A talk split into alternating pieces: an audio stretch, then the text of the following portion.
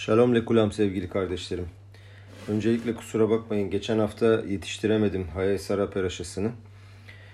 Fakat bugüne denk geldi. Umarım beğenirsiniz. Çok enteresan bir konu. Rav Shneur Eşkenazi'nin yorumu. Ve e, gerçekten sıra dışı bir takım açıklamalar var.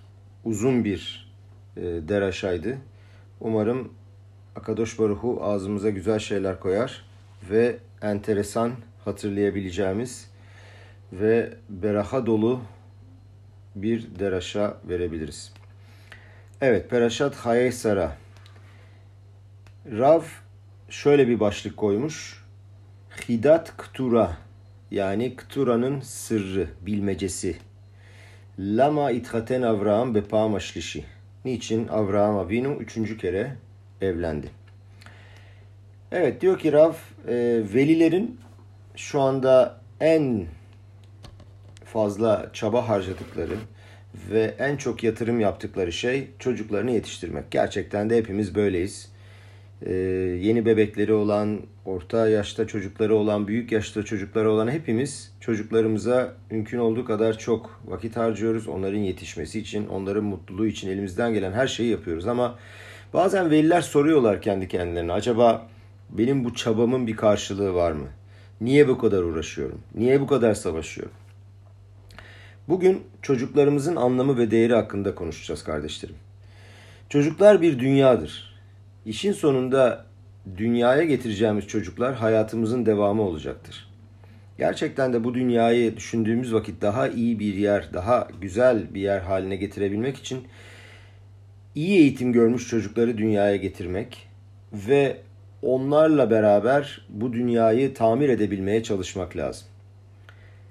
Avram Avinu acaba niçin üçüncü kere evlendi? 140 yaşındaki Avraham, Sara ve Agar ile evlenmiş olmasına rağmen ve onlardan Agar'dan İsmail ve e, Sara Sara İmmenu'dan İshak doğmuş olmasına rağmen niçin evlendi? Şimdi Tora tam olarak Abraham'ın ne zaman üçüncü kere evlendiğini söylemiyor ama şöyle bir hesap yaparsak Yitzhak evlendikten sonra olduğu kesin. Yani aşağı yukarı 140 yaşında Ktura ile evleniyor. Ve bu kadından 6 tane oğlu oluyor.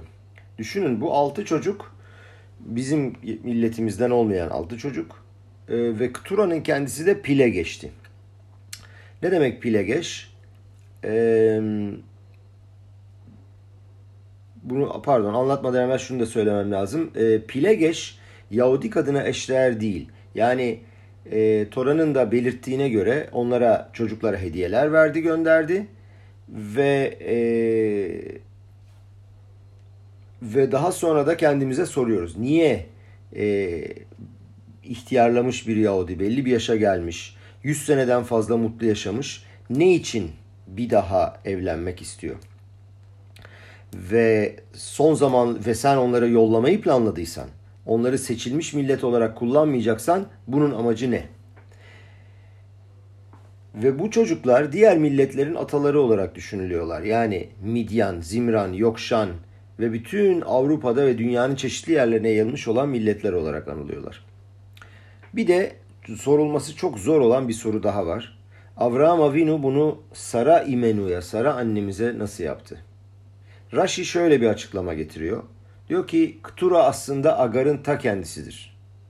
Yani buna göre Rashi'nin bu açıklamasına göre Avraham son günlerinde evden kovmuş olduğu ve ayrıldığı kadına geri dönüyor. Düşünün Sara'nın çok sevdiği Sara'nın atılmasını istediği kadına geri dönüyor. Sanki Haz ve Şalom e, hani e, Sara gitti, iş bitti artık geri dönebilirim gibi. Tabii ki böyle düşünemeyiz ama ilk okunduğunda, basit olarak bakıldığında bu şekilde geliyor. Ve e, Avraham biliyoruz ki e, Agar'ı evden kovmak istememişti fakat Akadosh Baruhu müdahale etmek zorunda kaldı ve dedi ki Sara ne dersen ne derse desin onun söz söylediklerini dinle ve bunun üzerinde İsmail ve annesi Agar'ı evden kovuyor. Ee, bu çok garip görünen sır perdesinin arkasını nasıl anlayacağız? Ve Sara e, ve bir soru daha var. Sara niçin İsmail ve Ktura'yı evden kovmak istiyor? E, acaba has ve şalom yine e, iki kadın arasındaki çekişmeden dolayı mı? Nefretten dolayı mı? Fakat saray menuya biz çok daha yüksek bir seviyeden bakmak istiyoruz. Ve bu iki tane dev arasında yani Avraham ve Sara peygambersel vizyonları olan bu iki tane dev arasındaki mücadeleye bir bakmak istiyoruz ve Sara ile Agar arasındaki mücadeleye bakmak istiyoruz. Ve aynı zamanda Avraham'a ihtiyarlık zamanlarında doğmuş olan 6 tane çocuğun görevleri neydi? Bunu bir araştıracağız. Ee, buna bir aklama, bir e, giriş yapabilmek için Rav şöyle enteresan bir hikaye anlatıyor. Ve bu hikayeden e, bir çocuğun, dünyaya getirilen bir çocuğun ne kadar değerli olduğunu ve dünyaya ne gibi faydalar getirileceğini, nasıl bir tamirat yapabileceğini anlayacağız bu hikayeden sonra. 35 sene evvel 13 Tişri günü diyor Rav, Erev Hak Sukot günü evimize genç bir kadın girer.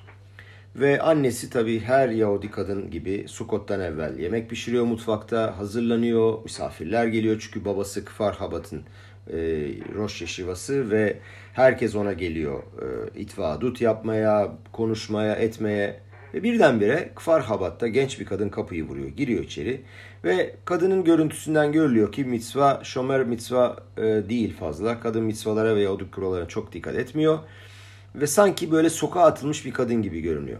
Oturmak istediğini söylüyor ve diyor ki bir arkadaşının diyor Rabi'ye çok önemli bir sorusu var. Annesi, Rab'ın annesi onu oturup dinlemeye başlıyor. Kadın diyor ki maalesef diyor olmaması gereken bir yoldan hamile kaldım. Kaldı arkadaşım. Benim anladığım kadarıyla tabii kendini söylüyor ve hamileliğini bitirmek istiyor. Çünkü hem babasından hem de abilerinden çok korkuyor. Çünkü ailesi hamile kaldığını öğrense öldürecek kadını. Annesi kaçıncı haftada olduğunu soruyor Rab'ın annesi. Kız diyor ki üçüncü aydayım ve artık diyor ilerlemiş bir dönemdeyim. Annesi diyor ki bak diyor ben Rav değilim ama diyor Rabanitim. Bu kadar diyor ilerlemiş bir dönemde hamilelik durdurulamaz çünkü içeride bir can var. Artık bu can nefes alıyor ve gelişiyor diyor. Nasıl diyor öldürürsünüz bu canı diyor. Evet diyor annenin canı madem ki tehlikede ona bir çözüm bulalım ama karnında olan bu canı da yaşatmak lazım yoksa bu cinayet. Kız birdenbire kalkıyor, sinirleniyor. O zaman diyor ben ne olacağım diyor. Evime geri dönersem diyor, yaşadığım çevreye geri dönersem ben ne yapacağım? Beni öldürecekler. Tamam diyor, sakin ol. Babasına söylüyor, e, kocasına söylüyor kadın ve e, Rav'ın babası çok yoğun olmasına rağmen e, diyor ki bak diyor. Sen diyor bu kürtaj randevunu çünkü normalde hemen ertesi gün kürtaj olmak istiyor kadın.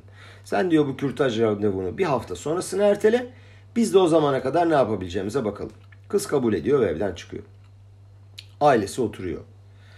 Ve e, akıllarına şöyle bir şey geliyor. Tek çözüm yurt dışında bu hamileliği devam ettirmek. Ama e, kız da e, hani hamilelikten değil ailesinden korktuğuna göre gider yurt dışında hamileliğini sürdürür. Bir çocuk doğa, e, dünyaya getirir. Daha sonra bakılır ne olacağını, ne biteceğini. Belki evlat edinecek bir aile bulunur filan. Ve bu şekilde annesi ertesi gün Sukot'a hazırlanıp yemek pişireceğine başlıyor. Telefonun başına oturuyor ve bildiği bütün Avrupa'daki samimi habat şaliyahlarını arayıp bu kıza bir ev aramaya başlıyor. Ve tabii tüm aradıkları insanlar korkuyorlar. Diyorlar ki yani tamam bu kadının e, alalım ama ya sağlığına bir problem olursa, kanuni sıkıntılar yaşarsak filan diye kimse yanaşmıyor. Ve bütün bayram endişe içinde geçiyor. Çünkü çözüm bulamazlarsa bayramın çıkışında hemen hamileliği durduracak kadın. Bu arada e, Rav'ın babası Sukot Bayramı'nın ortasında bir Habat görevlisine rastlıyor. Bu görevli Avrupa'nın çok önemli bir şehrinde e, görev yapmakta. Ve babası adama hikayeyi anlatıyor. Adam duyar duymaz bir kere daha söyletmeden tamam diyor. Benim karıma bile sormama gerek yok. Hemen diyor gönderin. Benim karım tam bir eşet haildir, tam bir savaşçıdır. Hemen diyor bu kadın bize gelsin biz bunu kurtarırız bir şekilde de ona bakarız diyor. Ve bayram sonunda annesi kızı uçağa bindiriyor, cebine birkaç kuş para koyuyor ve kız gittiği yerde zor koşullar altında, hamileliği çok zor koşullar altında bir şekilde tamamlıyor. Ve sonunda e, çok güzel bir kız çocuğu dünyaya getiriyor. Fakat diyor ki ben bu kıza bakamam. Bu arada e, bakıyorlar kıza bakılabilecek bir e, aile. Evlat ediniyorlar çocuğu ve çocuk gayet güzel bir şekilde yetişiyor, büyüyor. Yaklaşık 35 sene sonra kızın büyümüş olduğu ülkeden 5-6 bin kilometrede oturan e, bir erkek arkadaşı var Rav Şnior'un. Diyor ki korona yüzünden diyor bu çok yakın zamanda olan bir hadise. Korona yüzünden abisi her zaman dua ettiği büyük Habad sinagogunda artık dua edemez hale gelmiş. Çünkü 500-600 kişi bir arada e, yapamıyorlar dua. Ve böyle bir durumda diyor bir Yahudine bakar. Neye bakar? Etrafına bakar diyor. Bakar komşularına ne olur ne biter. Bir bakıyor hemen diyor karşı yolun ortasında küçük bir Sfarat kalı var. Ve bu Sfarat kalında e, dua edebilir. Gidiyor. Oraya başlıyor dua etmeye. Ve diyor yandaki koltukta bir tane Litai Avreh var. Ve onunla sohbete başlıyorlar. Birkaç gün sonra samimi oluyorlar. Ve abim, abisi, Rav'ın abisi kendini tanıtıyor. Diyor ki ben Kfar Habat'tan Rav Aşkenazi'nin oğluyum diyor. Adam bunu birden duyar duymaz yüzü bembeyaz oluyor. Abim de korkuyor. Acaba kötü bir şey mi söyledim? Acaba babam onun babasıyla kötü bir deneyim mi yaşadı? Adam birdenbire kafası karışıyor ve diyor ki ertesi gün bir daha geliyor. Bak diyor. Benim diyor karım kendisini diyor Kfar Habat'ın yani Rav Eşkenazi'nin senin babanın kızı olarak tanıtır. Çünkü karım Rav Eşkenazi ve karısının çabaları sonucunda dünyaya gelmiştir. Ve anlaşılıyor ki kardeşlerim bu adam 35 bu adam 35 sene evvel doğmuş olan o kızla o zor koşullar altında doğmuş olan o kızla evleniyor. Sonra bir sürü yere seyahat ediyorlar ve eninde sonunda doğduğu büyüdüğü yerden 5000 kilometre uzakta korona sayesinde bu Rav'ın abisiyle aynı noktada buluşuyorlar. Yani diyor ki Rav benim annemle babamın biyolojik oğluyla ruhani kızı aynı yerde tanışıyorlar. Ve hikaye burada bitmiyor. Erev Pesah aynı kız abisini arıyor ve diyor ki bir oğlum oldu ve sandak olmanı istiyorum diyor. Hayatta olmayan babamın adına. Yani Rav Eşkenazi e, Zikron İbraha e, vefat etmiş birkaç sene evvel ve diyor ki çocuğu babanın adına lütfen kucağında sen tut. Yani babamın diyor biyolojik olmasa da ruhani torunu olarak.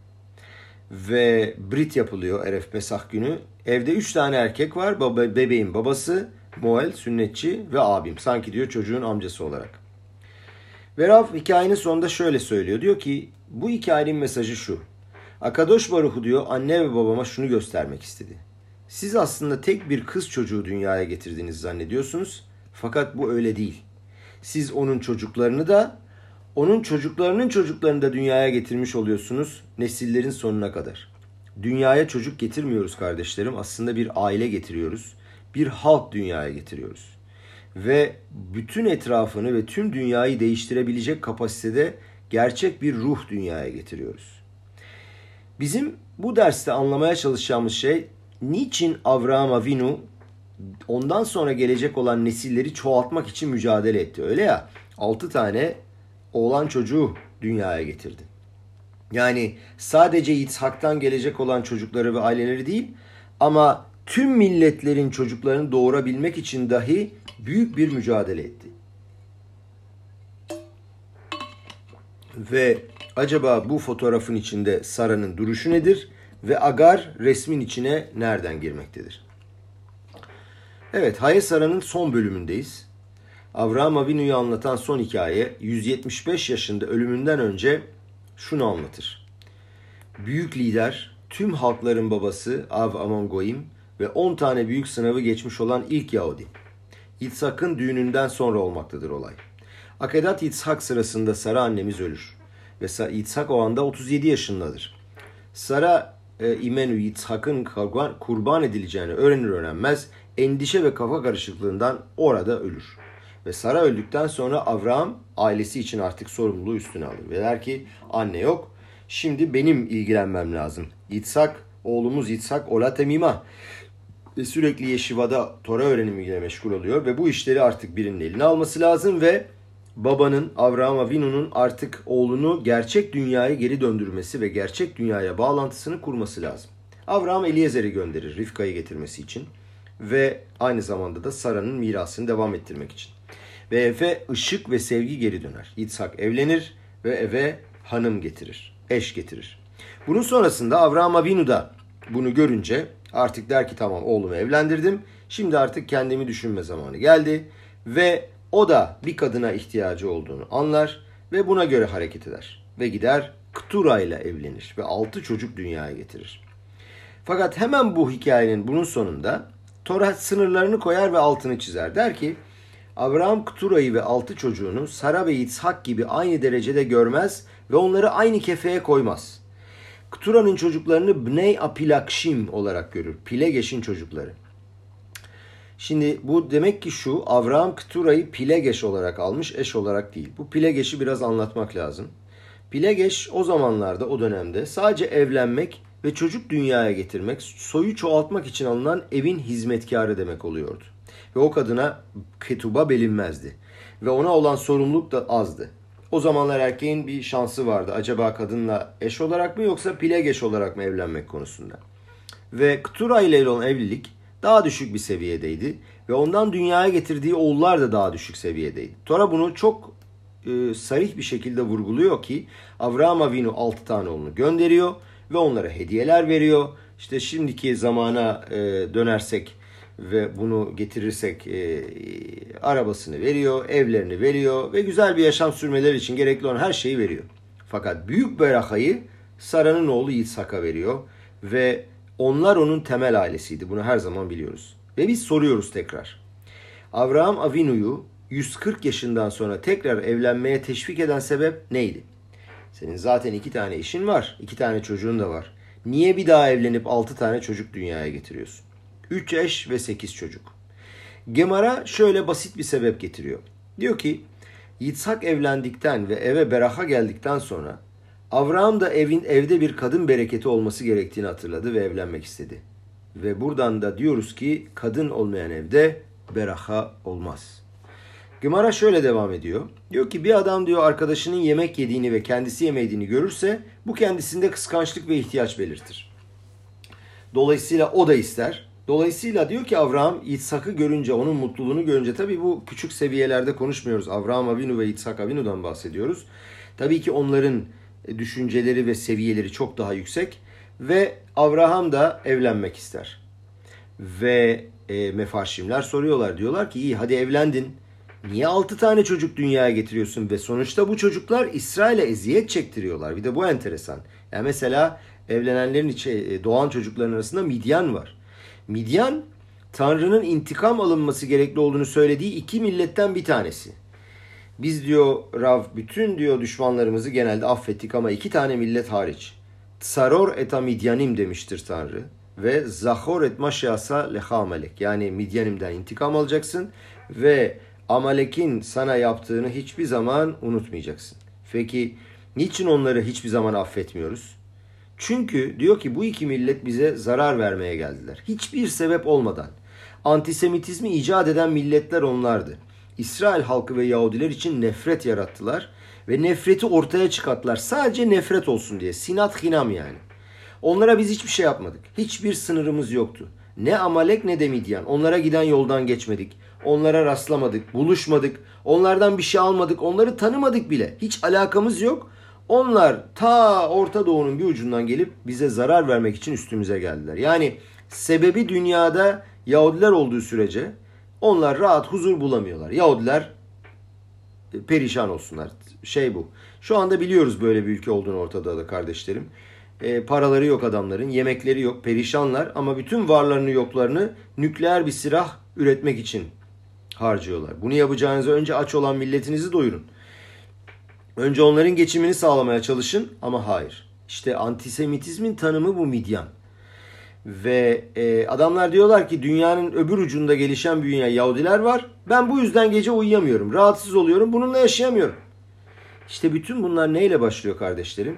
Avraham Avinu'dan çıkan çocuklar sayesinde. Bilam da bildiğiniz gibi Midyan'dan çıkma. O zaman bu evliliğin amacı ne diye soruyu biraz güçlendiriyoruz. Ve e, esas zor soruyu bir daha soracağız. Avraham Avinu, sen bunu Sara annemize nasıl yaparsın? Evlen de Agar'la nasıl evlenirsin? Sara senden bu kadını kovman için kaç kere ısrar etti. Ve tekrar bunu nasıl getirirsin? Ona sıkıntı veren kadınla nasıl evlenirsin? Ve kim bu üçüncü eş? Bir ona şöyle bir bakalım. Bu üçüncü eşin ismi e, Ktora. E, Tora Ktura diyor ve ismi tanımıyoruz. Aslında diyor e, basit olarak bakacak olursak Rashi'yi sonra göreceğiz. Basit olarak bakacak olursak Sara ve Agar'dan sonra Tora üçüncü eş olarak Ktura diyorsa biz de bunu üçüncü eş olarak kabul etmek zorundayız. Bunu Rashbam söylüyor. Ramban bunun ötesinde çok güzel bir ispat daha getiriyor. Diyor ki niçin diyor Kutura Agar değil? Çünkü diyor Kutura'nın nereden geldiğini Tora anlatmıyor. Tora tüm annelerimizin ve normal seviyedeki kadınların tüm hikayelerini ve nereden geldiklerini anlatıyor. Sebebi basit. Diyor ki Rav eğer diyor size tanıdığınız bir yerden birisi bir şiduh önerirse, bir eş önerirse çok fazla altını üstünü sormazsınız. Ama diyor yurt dışından başka tamamen başka tanımadığınız biri gelirse onun diyor altyapısını sorar araştırırsınız. Sara için diyor Avram'ın yeğeni olduğunu söylüyor. Agar için her zaman Mısırlı Agar. Agara Mitsri diyor. Ve Rashi anlatıyor Agar Paro'nun kızıydı. Ve Paro Sara ve Avram'ın büyüklüğünü gördükten sonra diyor ki benim kızımın diyor onlarla büyümesi çok daha iyi buradaki haydutlarla büyümesinden. Ee, ve o yüzden diyor gitsin Sara ve Avram'la büyüsün. Bu Mısırlı Agar, Agara Mitsri tanımı onun için bir iltifattı aslında. Ve e, İsmail için ne diyor? Vatikahlo işa Meretz Mitzrayim. Ona Mısırlı bir kız aldı. Onun bile eşinin nereden geldiğini izah ediyor. Esav'ın aldığı kadınların nereden geldiğini anlatıyor. Fakat Kutura için hiçbir şey söylemiyor. Vayosef Avraham, Vayikah işa ve Şma Kutura. Avraham, e, Ramban diyor ki Tora anlatmıyor çünkü anlatacak bir şey yok. Kenanlı, basit, yerel halktan bir hizmetkardı diyor. Belki de diyor Avraham'ın evinde çalışıyordu ve orada yaşıyordu. Avraham onunla evlenmeye, ondan çocuklar getirmeye karar verdi. Dolayısıyla hakkında bir şey anlatmaya değecek bir kadın değildi diyor. Şimdi bu Kutura'nın üçüncü eş olduğunu söylemek için bir ispat lazımsa e, ve e, önemli olan bir kadın Agar değil ve en önemli olan birinci kadın Sara değil. E, ve o zaman diyor ki Kutura e, Avram'ın evinde çalışan basit bir kadın ve onu Pilegeş olarak almıştı. Bila ve Zilpa ile ilgili de Tora fazla bir şey anlatmıyor. Çünkü onlar da hizmetkardı. Bu yöntemlerden bir tanesi. Şimdi soruyoruz niye Avram onunla evlendi? Dünyaya çocuklar getirebilmek için ama Rashi, büyük Rashi bu yoldan gitmiyor. Rashi diyor ki Kutura diyor Agar'ın ta kendisiydi. Kutura Sara'nın emriyle Avram'ın evden kovduğu kadına övgüye değer bir lakap veren Kutura Keter'den geliyor. Taç yani. Şan ve görkem veren, ima eden bir isim. E, Tora diyor ona Kutura demesinin ismi ona iltifat etmek ve Agar'ın değerini yükseltebilmekti. Dolayısıyla Avram Avinu'nun eşini yüceltiyor. Bunu iki tane ispat getiriyor Rashi. Bunun böyle olduğuyla alakalı. Şimdi bütün bu fikirleri Elu ve Elu, e, Divre Elohim Hayim. Bütün bunlar e, gerçekten e, seviyeleri çok yüksek olan Ravların ve bilgelerimizin söylediği düşünceler olduğu için biz bunları ortaya getiriyoruz. Fakat sonra neye e, neyi kabul edip neye daha çok önem vermek gerektiği e, hepimize ve dinleyenlere e, ait. Diyor ki e, Betamiktaş'ta diyor Ktoret güzel bir koku getirerek ortalığı geliştirirdi, e, güzelleştirirdi ve Agar da diyor bunun gibi güzel bir koku gibi fevkalade bir kadındı. Bu Ktura, Ktoret bu benzer kelimelerden yola çıkıyor. İkincisi de diyor ki Ktura Aramitçe bağlantı demek diyor. Ktura bağını hiçbir zaman ayırmadı, açmadı. Yani e, kadınların o zamanlar yaptıkları bir işlem varmış. E, cinsel organlarını bir şekilde kilitliyorlarmış ve hiç kimse hiçbir şekilde onunla bir ilişki kuramıyormuş. Ve Avram'dan sonra e, Ktura da hiçbir erkekle ilişki kurmamış ve başka bir erkeğe gitmemiş. Çünkü Avram'ın evindeki kutsiyet ve mübarek havadan o kadar etkilenmişti ki belki bir gün tekrar Avram Avinu onu alır diye düşünmüş ve sonuçta da gerçekten muradına ermiş, evlenerek ondan 6 tane oğlan dünyaya getirmiş. Kliyakar, Rashi'nin bu sebepleri getirmesinin açıklamasını şöyle getiriyor, şöyle dile getiriyor. Diyor ki, eğer diyor Tora bu kadının ismini Agar değil de Kutura olarak getiriyorsa o zaman Kutura'dır. Peki diyor hep basit açıklamaları seven hakikaten Rashi için hep basit anlatır her şeyi diye söylenir. Fakat bu basitliğin altında aslında müthiş bilgiler ve müthiş sırlar var ve büyük bir mekubal olduğunu da söylerler Rashi'nin. Kendisi bunu ortaya çıkarmamasına rağmen. Fakat diyor ki nasıl o zaman diyor Rashi Kutura değil de Agar der. Ne rahatsız ediyor Rashi'yi acaba? Ne onu e, dürtüklüyor diye sorar. Ve şöyle bir cevap getirir. Şöyle bir açıklama getirir. E, Tora'nın hitap şekli Vayosef Avraham Vayikah İşa ve Şmak Tura. Avraham ekledi. Leosif eklemek demek. Bir kadın aldı ve ismi Tura. Sanki ekledi diye. Peki e, madem ki ekledi adamın hani beş çocuğu vardır bir evde. Leosif bir çocuk daha ilave eder.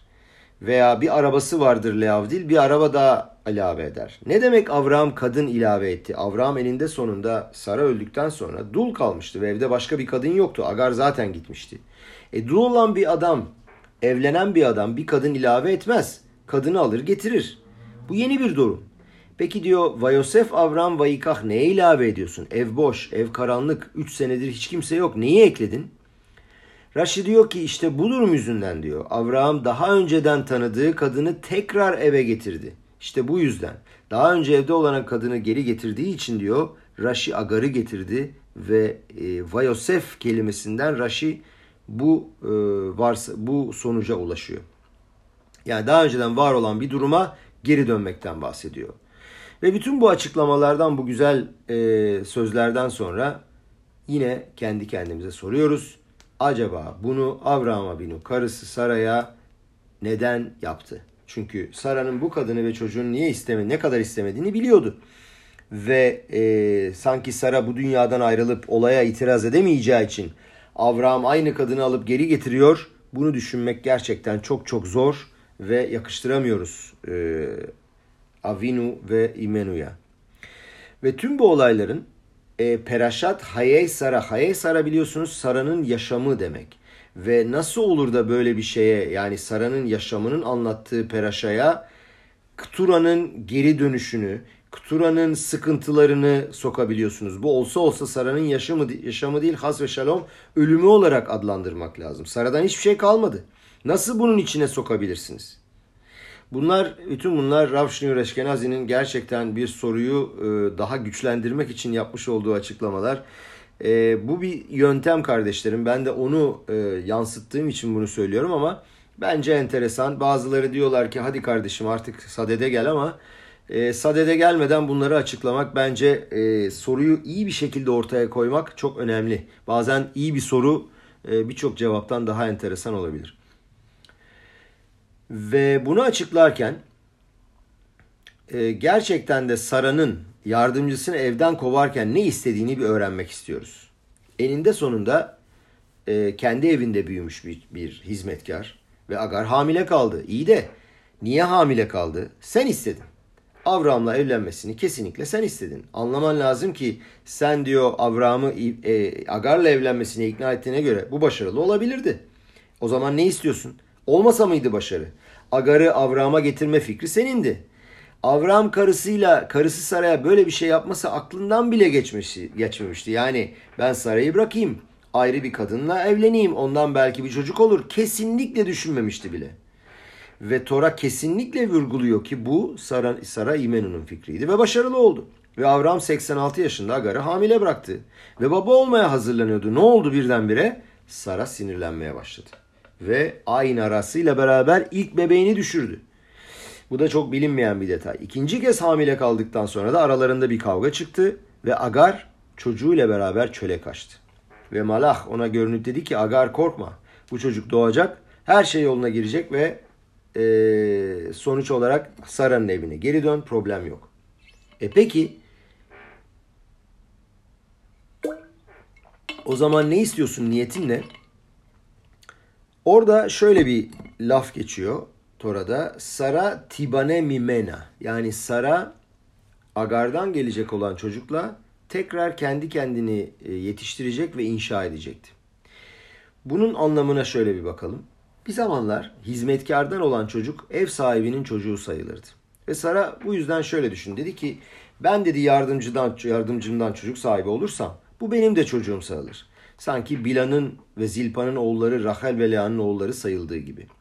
Bunun da ötesinde Sara şöyle düşündü. Dedi ki ben dedi bu şekilde bir vazgeçme, bir vitur yaparsam yani çok sevdiğim kocamın yanına bir tane kadın sokarsam göklerden benim için merhamet gelebilir ve göklerin kapısı benim için de açılabilir.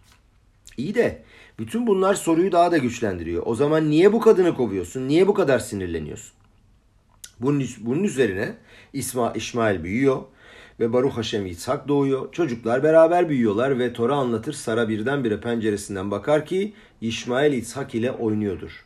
Metsahek, Metsahek diye bir fiil var burada. Ve Rashi Metsahek ile ilgili üç tane açıklama getiriyor.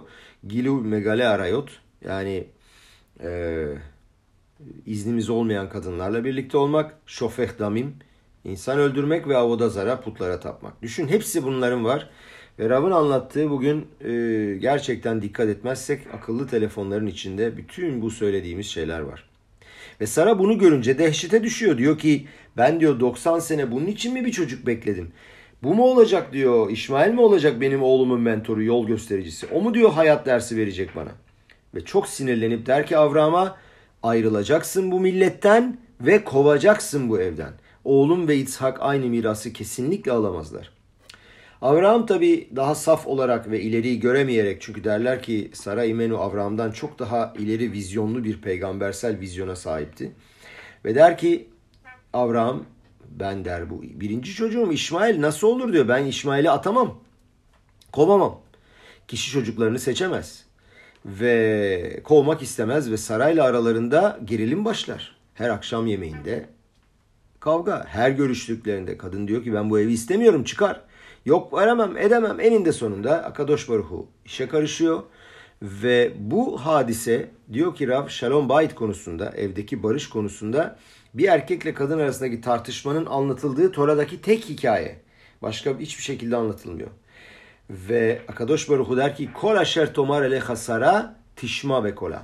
Sara sana ne diyorsa onu dinleyeceksin. Ve bunun üzerine ne yapar? Agar ve İsmail e, e, Avram'ın evinden kovulurlar bir de, ve bir daha geri gelmezler. Ta ki Avram Agar'ı Kutura olarak tekrar evine alına kadar. Ve bu Hayesara peraşasının sonunda İsmail'in de teşuva yaptığı görünüyor. O da şöyle e, Avraham Avram'ı gömmeye gittiklerinde e, peraşa yazar. Önce İtshak sonra İsmail. İsmail büyük olmasına rağmen ve buradan çıkarıyor ki mefarşimler İsmail teşuva yaptı ve Yitzhak'a e, önden gitmesi için e, saygı gösterdi ve bu da onun teşuva yaptığını söyler. Ama Ramban şu kelime ve cümleleri söylüyor ve diyor ki Rav eğer Ramban söylemeseydi ben bunları size kendi sözlerimle söylemeye cesaret edemezdim. Şöyle yazıyor. Hata aymeynu beynu yaze ve şama Hashem el oniyah ve natan la ben şeyye pere adam la anot zera Avraham ve Sara. Annemiz diyor bunu söyleyerek bu işkenceyi yaparak diyor hata yaptı ve Tanrı kadının haykırışlarını duydu ve ona bir erkek çocuk verdi. Ramban diyor ki biliyor musunuz diyor niçin diyor İsmail'im yani şu andaki Müslüman dünyası niye peşimizde biliyor musunuz diyor. Biz diyor sonuç olarak onların kuzeniyiz. Gayet güzel bir şekilde onlarla yaşıyorduk. Hiçbir şey yapmadık. Hakikaten hiçbir şey yapmadık. Hadi diyelim ki diyor Yaakov Esav'ı kandırdı. Hadi ondan behorluğu aldı. Bir muhabbet var tamam ama bizim İsmail ile hiçbir hikayemiz yok. Hiçbir kötü bir şey yapmadık. Ve e, bütün diyor bu olay Ramba'nın dediği bütün bu hikaye yani onların bizden şu anda nefret etmesi ve bizle bize zarar vermeleri ve eziyet etmelerinin tek sebebi diyor çocukların kim olduğu ile alakalı. Yani Avram'a olan sevgi ve saygı ile alakalı. Zamanında diyor e, Sara istediği için Avram İsmail'i ve Sara Agar'ı kovduktan sonra İsmail'im yaralarının tazminat ve telafisini istediler. Ve bu saygının ve kaybın intikamını almak istediler. Yani Avram'a olan yankınlarının. Ramban o zamanlar yaşadığı zaman 1200 yıllarda yaşadı. Ee, İspanya'da Hristiyanların iktidarı altında yaşamasına rağmen Müslümanlar kafalarını kaldırmaya başlamışlardı. Kuzey Afrika'yı fethettiler ve Yahudilerin de Müslüman olabilmeleri için uğraşmaya ve baskı kurmaya başlamışlardı. Ve Ramban o zaman görmüştü işlerin nereye gideceğini. Ta 1200 yıllarında. Ve tüm bunların diyor ki Ramban İsmail evden kovulduğu için oldu. Ve e, bundan sonra soruyu tekrar tekrarlıyoruz. E, Rav e, yöntemi doğrultusunda diyor ki peki Sara niye istedi? Ne istedi? Buna cevap verebilmek için diyor Rav, e, tabi Hayay Sara'yı anlatıyoruz. Tabii ki Sara annemizi iyice anlatmamız ve öğrenmemiz lazım. Sara'nın kim olduğunu anlamamız lazımdı. Tora diyor ki kutsiyet açısından daha evvel de söylediğim gibi e, Avraam'dan daha büyüktü Saray Menu. Ve geçen haftaki peraşalarda okuduk ki Mısır'a ve Grar'a indikleri zaman Avraam'ın korunmaya ihtiyacı vardı ve onu kim koruyacaktı? Avraam kendisi söyledi. Sara İmenü koruyacaktı. Avraam'ın doğal bir şekilde korunmaya ihtiyacı olmasına rağmen Sara İmenu'nun ihtiyacı yoktu çünkü onu göklerden melekler koruyordu. Böyle mübarek bir kadındı Sara annemiz. Ve böyle bir kadın sadece basit bir nefret ve kavga yüzünden nasıl başka bir kadını ve agarı kovabilir? Nasıl düşünebiliriz? Böyle bir şey mümkün olamaz. Tora annelerimizi her zaman yüceltiyor ve onları peygamber olarak tanımlıyor. Şimdi soruları tekrar açık bir şekilde ortaya koyalım ve cevap vermeye başlayalım. Niçin Abraham tekrar evlendi? Niçin altı tane erkek çocuk dünyaya getirdi? Agar'ın bütün bu hikayedeki görevine ve niçin Sara İmenu buna karşı çıktı? Ve e, çok enteresan Hazal'ın bir hikayesiyle bunu ortaya koymak istiyor diyor Rav. Ve ilk defa duyduğum gerçekten çok garip bir hikaye ve diyor ki Rav sabaha karşı dörtte bile anlatsalar diyor şöyle bir gözünüzü açar sorarsınız. Hikaye şöyle başlıyor. Ve Gımara'dan hikaye. Rabbi Bana diye bir Rav o zamanlar mezarlıkların yerini işaret edermiş. Yani onların yerini tam olarak saptarmış. O zaman böyle bir meslek varmış. Koenlerin girmemesi gereken yerleri tam olarak işaretlemeleri için. Tuma ve tara yani mekruhluk ve e, tara temizlik konularında çok dikkat edilmek gerekiyordu. O zamanlar onun sınırların çok iyi belirlenmiş olması lazımdı. Ve Rababana bir gün Amahbele'ye girer. Toprağın altına iner. Yani şu an bulunduğumuz seviyenin altına. Şu anda Amahbele'ye gidenler bilir e, Avraham e, Avinu'nun ve Sara İmenu'nun, İtsak Avinu ve eşi Rifka'nın, Yakov Avinu ve eşi Lea'nın bulunduğu mezarlık yerleri üç aşağı beş yukarı belirlidir ama aslında tam olarak onların yeri mezarlığın altında. Ve bu mezarlıkların gerçek yerini işaretlemek için Rabbi bana mezarların e, yanına gider. Ve e, mezarlığın girişinde Avraham'ın çalışanı Eliezer durmaktadır ve girmesine izin vermez. Ve sorar. Niye izin vermiyorsun girmeme der Rabbi bana. Onlar sonuç olarak ölmüşler. Niye ne gizliyorsun ki? Cevap verir Eliezer ve der ki şu anda meşguller der. Ve tam olarak şöyle sorar. Ma Avram ose akşam. Ne yapıyor Avram şimdi? Avram diyor ki e, şey Eliezer diyor ki Avram şohev beheyka şel sara. Avram onun kollarında şu anda yatıyor ve i meayenet beroşo. Sara Avram'ın kafasından bitleri çıkarıyor der. Peki der ki Rab bana e, gir der Avram'a sor bakalım ben girebilir miyim içeri? Çok diyor garip kişisel bir görüntü ve bunu görmek istiyorum. Nedir diyor. Avram'ın yanına girer Eliezer ve sorar. Ribi bana girmek istiyor izin verir misiniz diyor. Avram izin verir girmesine ve der ki Yadu aşe en yetserara be olamau o dünyada Yetzerar'a kötü dürtü yoktur. Zaten zarar veremez Yetzerar onlara. Bırakın girsin. Soru hikaye bu. Şimdi hikaye sanki böyle bir efsane, sanki kurgu bilim gibi geliyor değil mi? Avram'ın kafasından bitler çıkıyor. Bu kadar yaşamayan bir insanın kafasında nasıl bitler durur? Eğer kafasında bit varsa kendisi çıkarsın. Niye Sara'dan yardım istiyor? Raşba diyor ki bu olay diyor kesinlikle gerçek değil. Bu kesinlikle bir maşaldır. Ama biz yine bunun anlamını bilmek istiyoruz, anlamak istiyoruz. Gelin biraz irdeleyelim bu hikayeyi. Avram Avinuhu Av Amon Goim yani birçok milletin babası olarak anılıyor Avram Avinu. O insanlığın babası. Sadece bizim babamız değil. Aynı zamanda İşmail'im, Zimran, Yokşan, Medan, Midyan, Yişbak, Şuah ve daha birçok milletin babası. Ve bütün bu milletler ondan enerji ve güç emiyorlar. Onlar diyorlar ki biz İsrail milletinden daha önemliyiz. Çünkü biz Avraham Avinu'nun oğullarıyız. Buna karşılık Saray Menu sadece ve sadece Yitzhak'ın annesidir. O Avraham Avinu'ya doğru ve kesin bir yola sokmaya çalışıyor. O kafasından bitleri çıkarıyor. Diyor ki ne demek oluyor bu? Avraham Avinu'nun torunları olarak diğer çocukların Avraham Avinu'nun üstündeki etkilerini kaldırmak istiyor ve onu İsrail halkına Yitzhak'ın soyuna doğru yönlendiriyor Saraymen. Gelin bu olayı biraz daha derinlemesine anlayalım. Avram, Yitzhak ve Yakob'a annelerimiz ve babalarımıza bizim vermiş olduğumuz bir başlık vardır. İmenu ve Avinu. Anne ve baba deriz biz onlara. Halbuki bu olay diğer milletlerin hiçbirinde böyle bir şey yok. Sonradan Ruslar ve Amerikalılar aldı biz bunu ama bu kesinlikle bizim ortaya çıkardığımız bir başlık. Biz icat ettik. Aşer nişba Hashem elokechem lavotehem latet lahem. Yani Tanrı'nın sizin babalarınıza ve atalarınıza verilmek üzere yemin ettiği. Biz halkımızı inşa eden ve onları ortaya çıkaranlara verdiğimiz isim Avot ve İmeot. Babalarımız, atalarımız ve annelerimiz. Aslında çok uygun isimler değil. Anne baba genelde biyolojik terimlerdir. Ee, bizi dünyaya getiren insanlardır. O zaman Avraham Avinu'ya niye babamız diyoruz? Avraham aynı zamanda bir filozof, bir general, bir başkomutan, ülkeleri fetheden, inancı buldu, yerleştirdi, iyilik adamı, İşa Hesed, Avraham Avinu. O kadar muazzam şeyler yapan bir adama niçin Avinu ismini vermek ver, veriyoruz? Çünkü e, her gün tefilede okuyoruz. Elokeinu veloe avoteynu. Niçin anne ve baba olarak e, bunu temel tanımları söylüyoruz?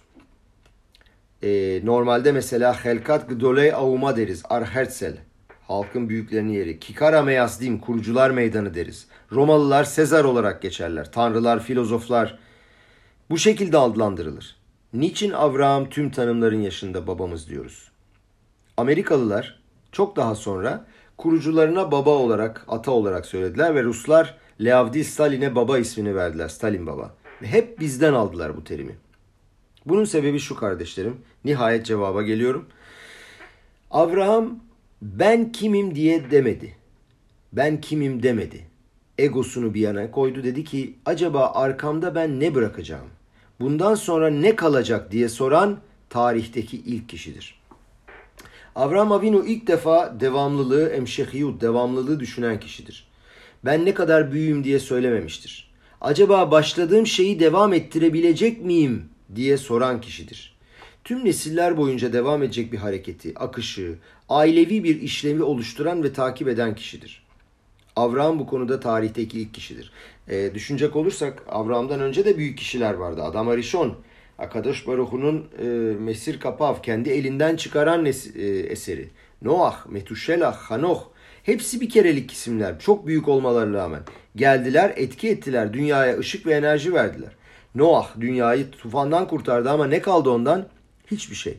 Onunla ilgili tek duyduğumuz hikaye Ham ile olan hikayedir ki Ham onu aşağılamıştı. Başka hiçbir şey bilmiyoruz. Adam Arishon'un çocuklarından bize ne kaldı? Kayin katildi. Even öldürüldü. Şet ile ilgili hiçbir şey yazmıyor. Onlar dev kişiliklerdi fakat günümüze hiçbir şey bırakmadılar. Kimseyi eğitmediler. Kimseye rehberlik etmediler. Devamlık sağ, sağlamadılar. Geçen hafta Peraşa'da ki yedativ diye bir laf geçiyor. Tanrı diyor ki niçin seviyorum biliyor musunuz diyor Avraham Avinu'yu. Lama ani yodea et Avraham Avinu. Yediya Tora'da çok önemli bir şey. Adam yada et hava. Çok önemli ve çok derin bir ilişki. Leman aşer yetsave et banav aharav lasot staka umishpat. Yani Avraham Avinu kendisinden sonra e, çocuklarına her zaman şunu öğretmek istedi. Sadaka ve mişpat yapın. Adaletli olun ve e, hesed verin. Tarihte ilk defa sonsuza kadar sürecek olan bir hareketin terimlerini ortaya çıkardı Avraham. Dedi ki nasıl yaratabilirim dedi böyle bir e, nesil. Ve bunu yaptığı için şimdi anlıyoruz ki Avraham ve Sara İmenu'nun iki tane esas asli görevi vardır. Evrensel inanç yani emuna universalit olarak açıklıyor bunu. Ben de böyle tercüme ettim. Evrensel inanç ve emuna partikularit yani özel inanç. Bu iki şeyi inşa etmek istediler. Avram'ın e, bu aşeme olan, Akadosh Baruhu'ya olan inancı ve hareketi yaratması için iki tane yapması şey var. İki tanesi yapması gereken görev var. Önce evrensel inancı yaratması lazım. Tüm dünyanın inancını, halkların inancını yani tek tanrılı dini ortaya koyması lazım. Ağaca, taşa veya başka bir materyale değil. Yani bugün e, New York'ta, Paris'te, Johannesburg'da herkesin bir tanrıya, tek tanrıya inancı varsa Bu Avraham Avinu sayesinde ve Avraham Avinu'nun yetiştirdiği çocuklarla alakalı. Ve biz İsrail halkıyla ise bunun hiçbir alakası yok. Ee, bu Noah'ın o yedi tane mitzvasını gerçekleştiren bir kişinin inanması gereken oldu. İlk olarak yapması gereken devamlılık olarak diyor ki Tanrı'ya inanmalarını sağlamak.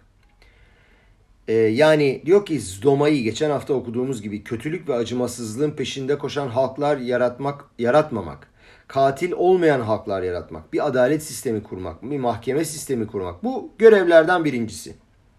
Bundan sonra Avram'ın ikinci görevi ise özel inancı yani emuna partikularit dediğimiz onu yaratmak. Ne demek bu? 70 ülkenin içerisinde sabahtan akşama kadar Tanrı'ya güvenen ve ona bağlı tek halkı yaratmak. Yani sadece yedi mitzvaya bağlı olmayan İsrail halkını kurmak. Tanrı'ya bağlı olacak ve onu bu dünyada temsil edecek bir başkomutan olabilecek.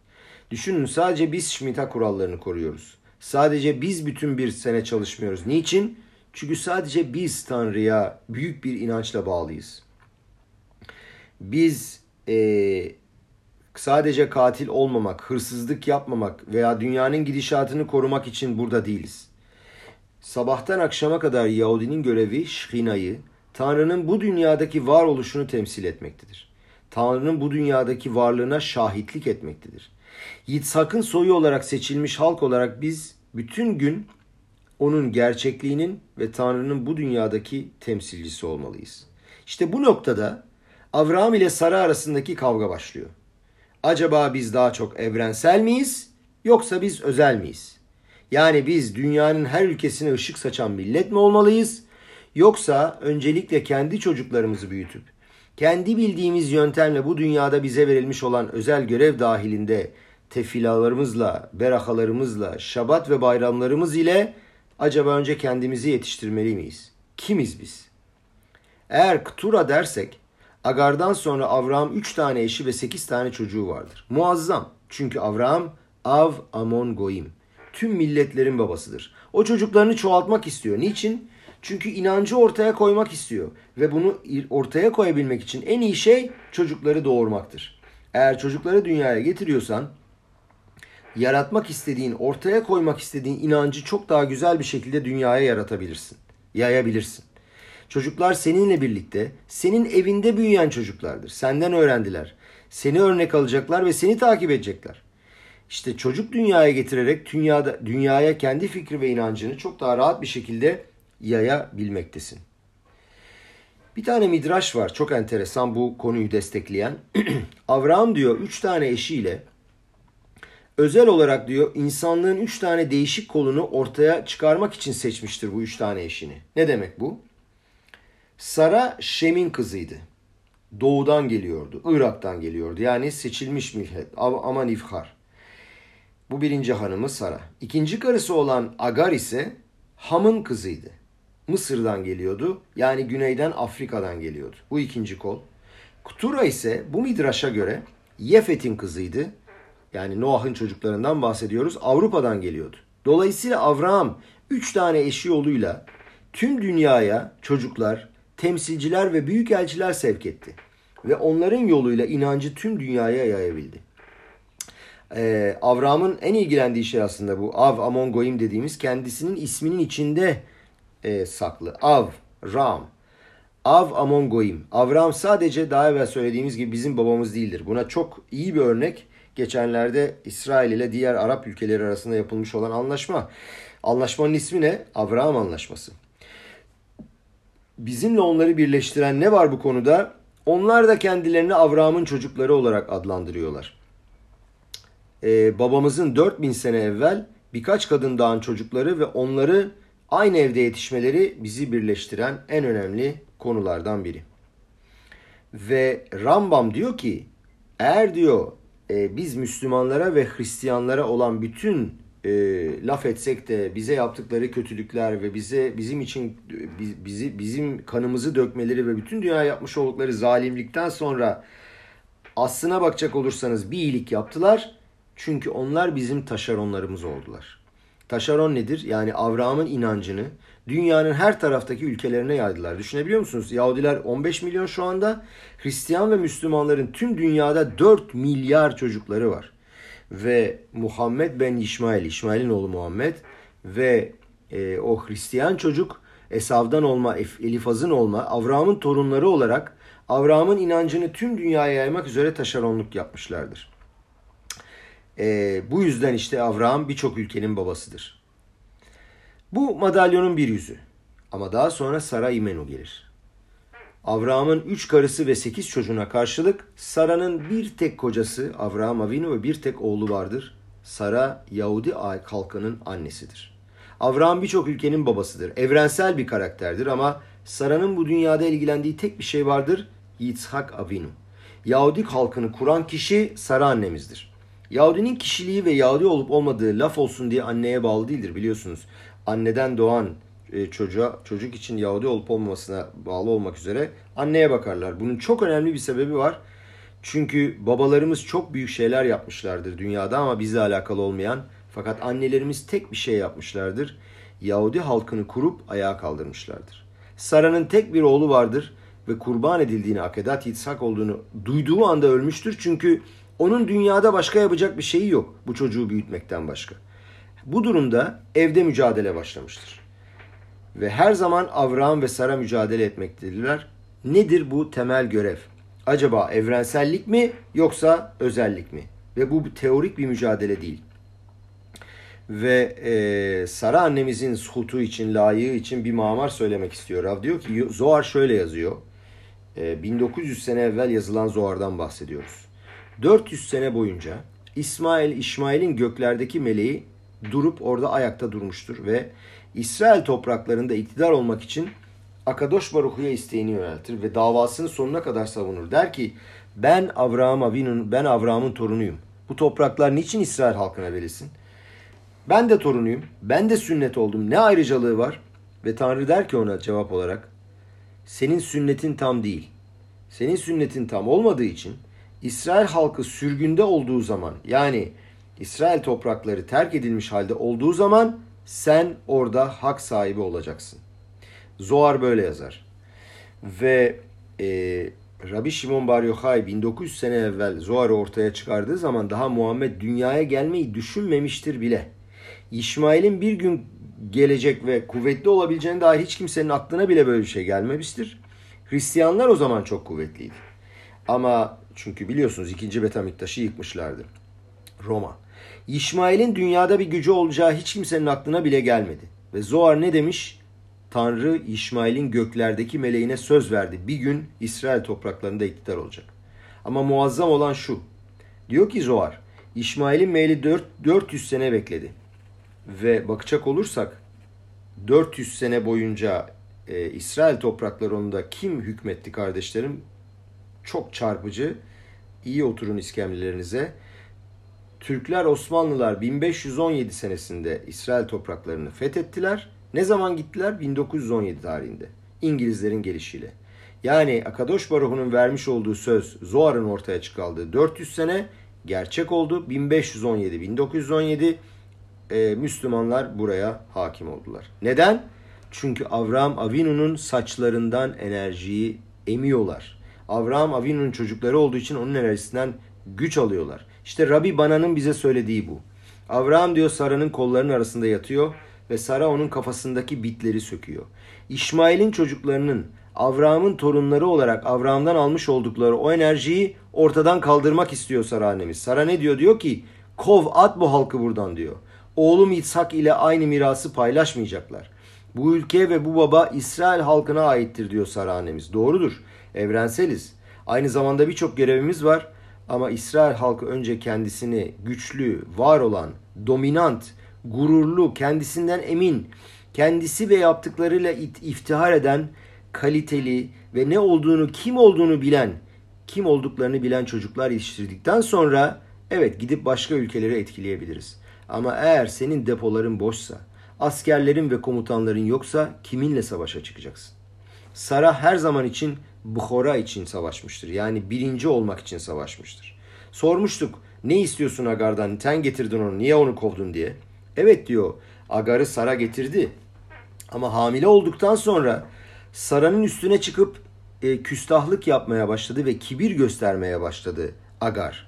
Ve e, evdeki merkez kendisi olmaya başladı ve Sara bundan çok çekindi. Dedi ki eğer kendisi doğurduğu çocuk İshak, İtsak doğduğu zaman iki numaralı yere düşmek istemedi. Ve İsrail halkı var olmasına rağmen de diğer ülkelerin izinde iki numaralı yere de düşürmek istemedi. Ve şu anda maalesef olmamız gereken durumda değiliz bildiğiniz gibi.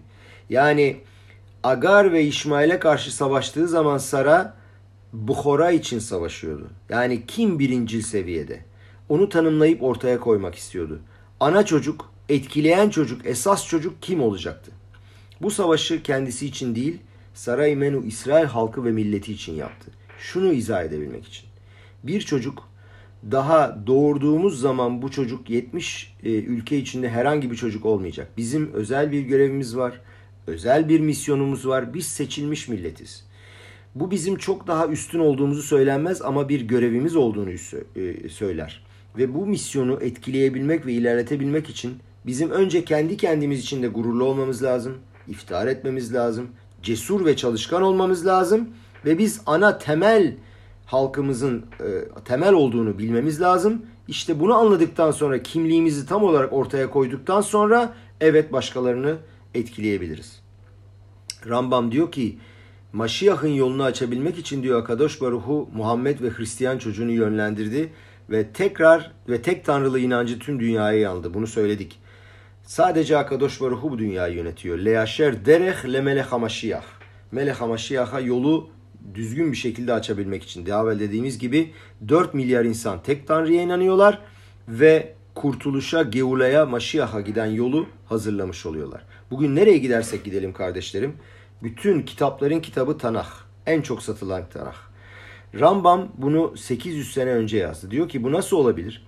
Avram'ın diyor çünkü bütün torunları bu kitaba sarılıyorlar. Doğu haricinde tüm dünyadan bahsediyoruz. Uzak doğu haricinde. Ve dünyanın neresinden gidersen git herkes Yom Kippur'u bilir. Şabat'ı bilir. Niye? Çünkü herkes Tanah'ı okuyor biliyorsunuz. First Testament dedikleri bizim Tanah'tır.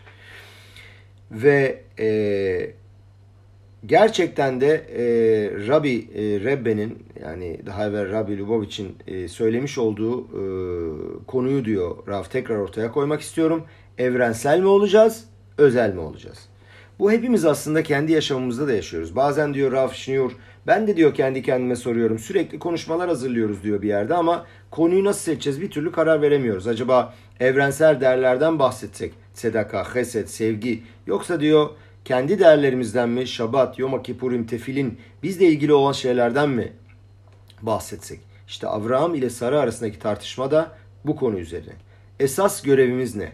Her şey önemli. Avraham diyor büyük e, olaya ve önemli olan diğer evrensel olarak çekmek istiyor. Sara ise kendi özel yönümüze doğru çekiyor ve diyor ki eğer bizim temelimiz güçlü değilse nereye doğru gidebiliriz ki? Önce 15 milyon Yahudinin kendisinin kim olduğunu, kimliğini tam olarak tanıması lazım. Daha sonra biz 4 milyar kişiyi etkileyebiliriz.